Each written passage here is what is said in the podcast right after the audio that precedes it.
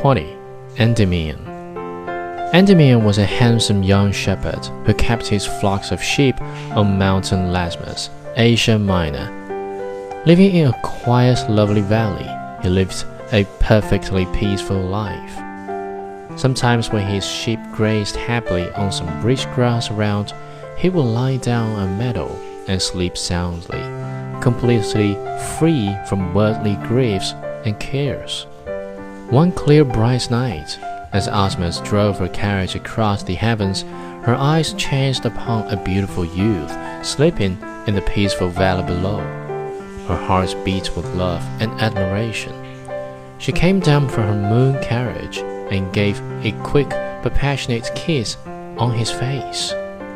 Even the sleepy Endymion was fascinated at the sight of the fair maiden as he opened his eyes but the vision disappeared so soon that he regarded the whole scene as a dream. Every night Artemis floated down to steal a kiss from the lips of the sleeping shepherd until her occasional carelessness of duty caused the suspicion of Zeus. The father of gods and men decided to remove the earthly temptation to the goddess forever.